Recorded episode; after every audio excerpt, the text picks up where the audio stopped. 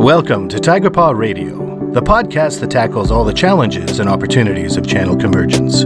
If you provide managed IT, managed print, VoIP, security, or other technology driven services for your customers, this podcast is for you.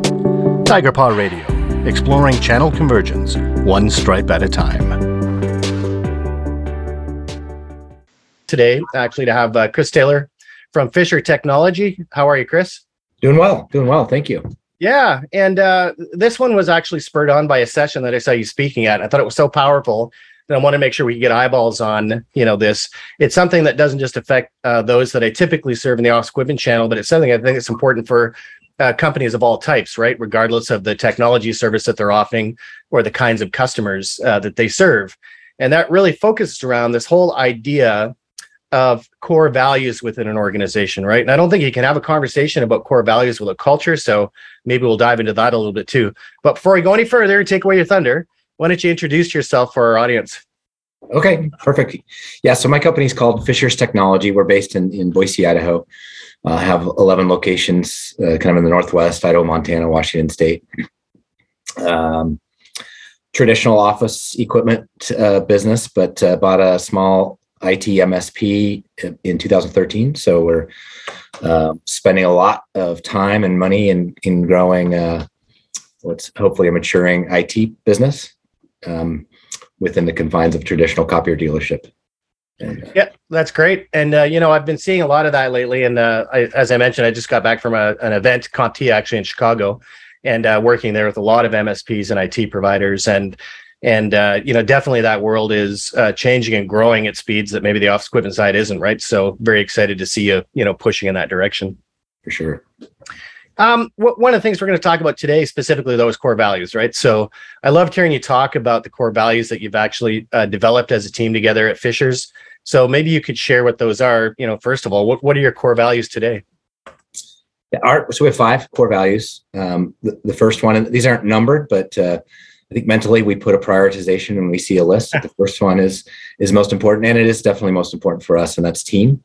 So our employees, our team members, uh, we like the word team itself. Um, so team, uh, we put people, our people first, and people and culture, everything to to.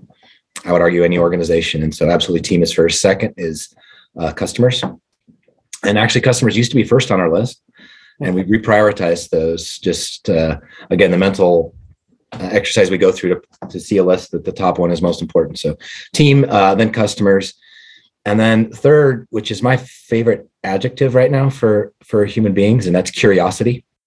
So curiosity is very important to our culture. It's our third core value, um, and by that we mean, you know, having what we call a beginner's mind, uh, being open to new ideas, new ways of doing things, new innovations, not having blinders on. This is how you this is how you do it, or how we've done it for 50 years or whatever. Um, that curiosity is very important to our culture. Fourth is trust, and, and this really uh, comes from uh, we're kind of we're Patrick Lencioni disciples. If you if you read his his books and Five Dysfunctions of a Team, high functioning teams fundamentally have to have high levels of trust and vulnerability in order to do the other things that healthy teams need to do. So we work a lot on on trust as a foundational layer of of having high functioning teams and then finally is continuous improvement is that never being complacent. Um, yeah, all these have you know a, a shadow side that they're, they're, not all good things necessarily. If you if you obsess with continuous improvement maybe you don't recognize the great efforts that you do have. And so we work on complementing these these values with with other things. But uh, team customers curiosity trust and improvement are our five key core values yeah, I love that, and uh, and I do. You know, you did say that you actually kind of moved the uh, you know the order around, right? That the team uh, came before customers, and I think I've got a pretty good idea why. But maybe share, you know, kind of what was the impetus there. Yeah. So uh, when I, I started in 2006 and came in to to do a, fundamentally a transformation of this of this company, every aspect of it really. Um, and at the time, I put customers first. I, we needed a rally cry. We needed something as a filter for all of our efforts, all of our investments. And that rally cry was customers. I said, team, we're going to go create extremely happy customers. And, and that still is our rally cry. Um, we realize the way we create extremely happy customers though is by having awesome people that love what they're doing that work cohesively and believe in that mission of, of having extremely happy customers and so if we don't get the team right uh, we'll never be able to deliver on on the customers right yeah and uh, at tigerpaw we have a, a similar core value and that's people first right? And you know in, in our you know mantra it's kind of it's combined like both for the you know the staff and the, and the and the customers but at the end of the day like you said if your team isn't strong if your team isn't uh, the best that they can be then they can't deliver the best that they have right? So yeah and and if we're not obsessing with that then also things like the great resignation that are going on right now we're much more vulnerable of losing losing great people we, we've got to put them first in order to not only retain them but then also recruit new awesome people yeah, you know, I, I saw uh, Chip Maselli also speak on this, and one of the things that he talked about, uh, a very similar, I guess, core value is in uh, that retention. Like if you're looking to do great hiring, you've got to do you know great retention first, right?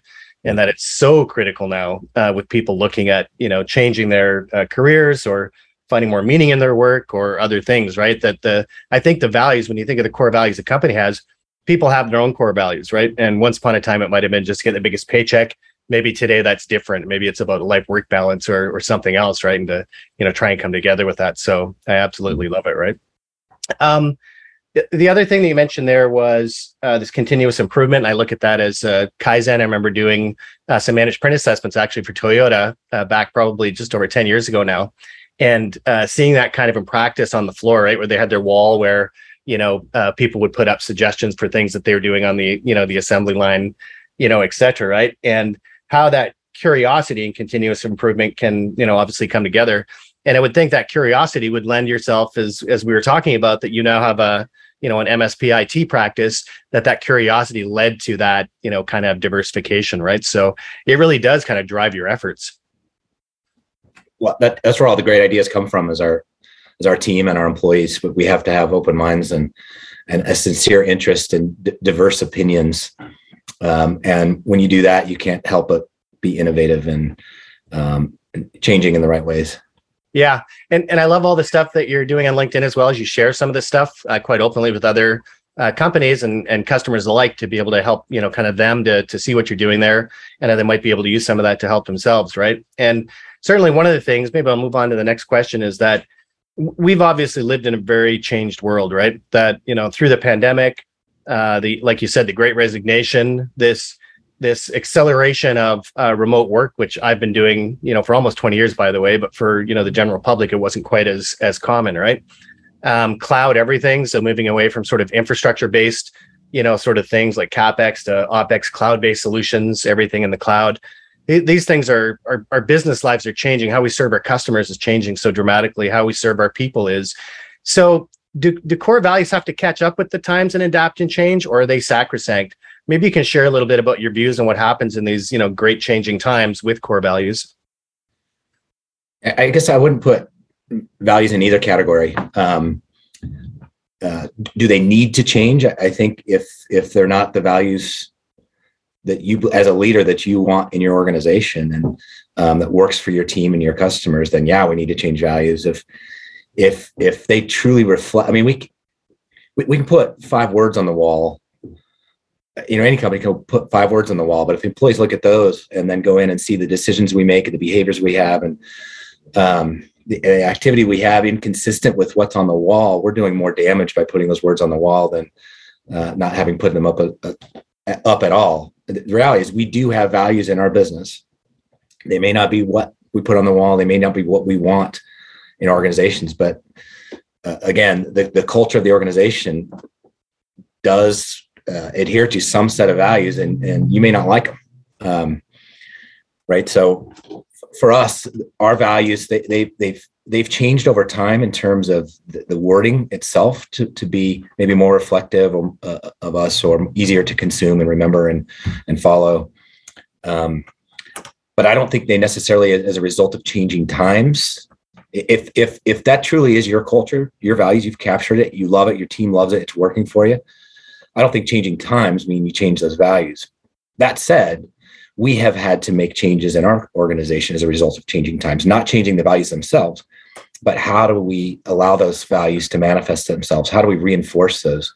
So we've had to, you know, with remote meetings like this, when we weren't able to come into the offices together, we were becoming disconnected. So we had to really amp up communication a lot. Right. So reinforcing those same values, they didn't change, but reinforcing them over and over and over again. And when we give employee recognition awards, we're going to do it in alignment with our values. And in I have a monthly uh, hour long meeting with the whole company, which 175 employees once a month. That's an expensive meeting. I wouldn't change it for anything because that's when we reinforce who we are and why we exist here. And I talk about those values throughout the whole meeting. Yeah, I'm giving data. You know, that's the other piece we've changed is to be much more transparent than we ever have been. Yeah, there's a lot of fear, and uncertainty, and doubt, and and, and when we don't provide information, most humans fill in those gaps with the worst possible story right so being much more transparent in in those communications as well has been a key transformation of us not again not a transformation of our value but how do we communicate those values um, we've we've amped up training uh, that's not necessarily a reflection of the times. I think it's a reflection of what, to your point, may not be just a paycheck we need anymore. We, the, the, the team needs to see a cause that they believe in, and they yeah. need to see an organization that believes in them and invests in them and cares about them. And so we've we've done a, a lot of um, effort around increasing how much training we do, leadership training, job specific training, even training just on, on other skills people can use in their lives that may or may not have to do with our company but investing in our employees through training. So those uh, you know those kinds of strategies, tactics, those things are different than, than before, but the values themselves are not at all different. I love it. Yeah, that values themselves are are pretty you know consistent and you know that the the way we deliver on those values i think is what i'm hearing that might have to change sometimes to catch up with the times but the values themselves really if it's a good reflection of the organization and the people and it's driving you the way you want to go, then changing times are not a problem. yeah. We, we, we did ask though, we say, you know, it, the values that we espouse today, is that reflective of the people that we're recruiting, the people that we want to recruit, reflective of our job today, which is a different business in IT and others than it is before. So we do challenge them to say, are they still relevant? Uh, first of all, reflective of us and who we truly are at our core, and are they still relevant to our team or do we need to have a more intentional say you know what that's not reflective of us anymore we do need to change and then and then you just don't flip a light switch or change the word on the wall right affecting cultural change is, is a long long process um, deliberate process so we ha- we have gut checked the validity and relevance of our values to us and we're not embarked we love those five still but we'll check in again. Yeah, I, I, love this idea though. It, it actually lends itself to your one uh, core value, which is curiosity, right? So, like you said, rechecking back and saying, "Hey, we're curious. Is this still us? Is this still what we do?" Right? I love yeah. it. Yeah, yeah. It's one of your core values. Actually, feeds that whole process, right? And in fact, it, it was it was about three years ago when we had customer first, and we had this kind of evaluation, and and someone on our team said you know, Chris, you keep talking about how important our team is, and Fishers is great because of us. Why are we second on the list? Huh. And I said, Yeah, we looked around. We said, Absolutely. That make couldn't even. Why didn't we see that before? You know. Um, yeah. So little shifts there, but uh, uh, um, nothing. This is that is who we are. Yeah, I love it. And like you said, it's not that the uh, value changed, but that like you said, that where it sits in a list definitely does drive that uh, perception of prioritization, right? So, really cool to see that.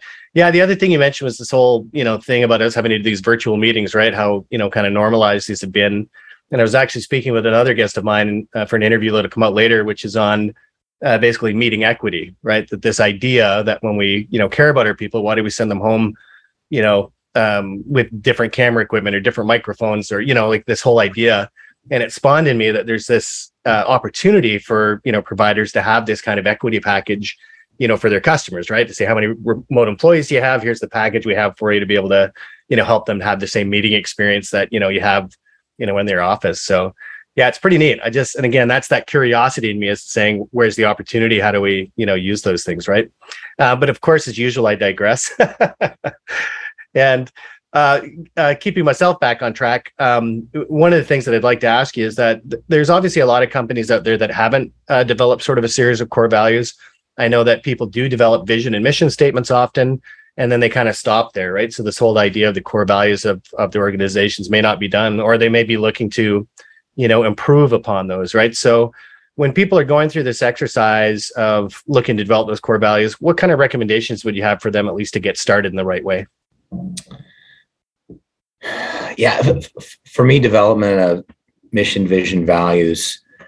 Um, I've had a hard time figuring out what comes first. I, I, find it's a very iterative process because your your your mission, your why, and then your vision of what you, what you do with that why, how you go execute on that why. Uh, and then the values that under underpin all of that because the reason we care so much about this why is our values that that's kind of an iterative process um, right. heavily intertwined um, in terms of development if you will or like again you don't develop values they exist in your company it's more about identifying the values and then saying are those the values that that work for us or not? Um, and it, the process we went through is we had a third party consultant come in and interview uh, lots of our team members um, and developed this is what your team thinks you are at the core um, a great idea. and came, came back with and there's you know folks trained to do that. Um, and they, they came back with uh, at the time they came back with three things and so nerve wracking some third party is going to tell you who you are. Right? but it, it is it's based on our team right? Um, we loved them um, but they, they came back with uh, fun was the first one that came back. So for, for us now that's manifested itself or it's morphed into team right? It's, it's all sure. part of having a great team. But fun customers we've been hammering extremely happy customers extremely happy customers extremely happy customers.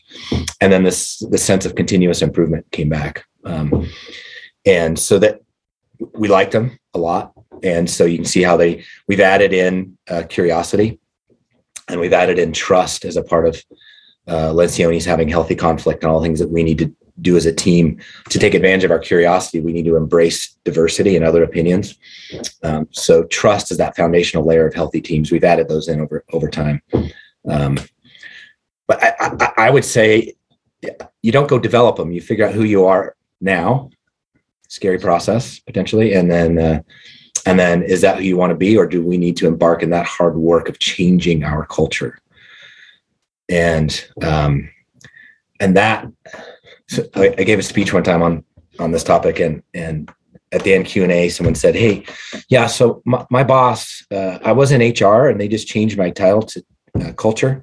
So I, my mission is to change the culture of the organization. Where should I start?" And I said, "I wouldn't."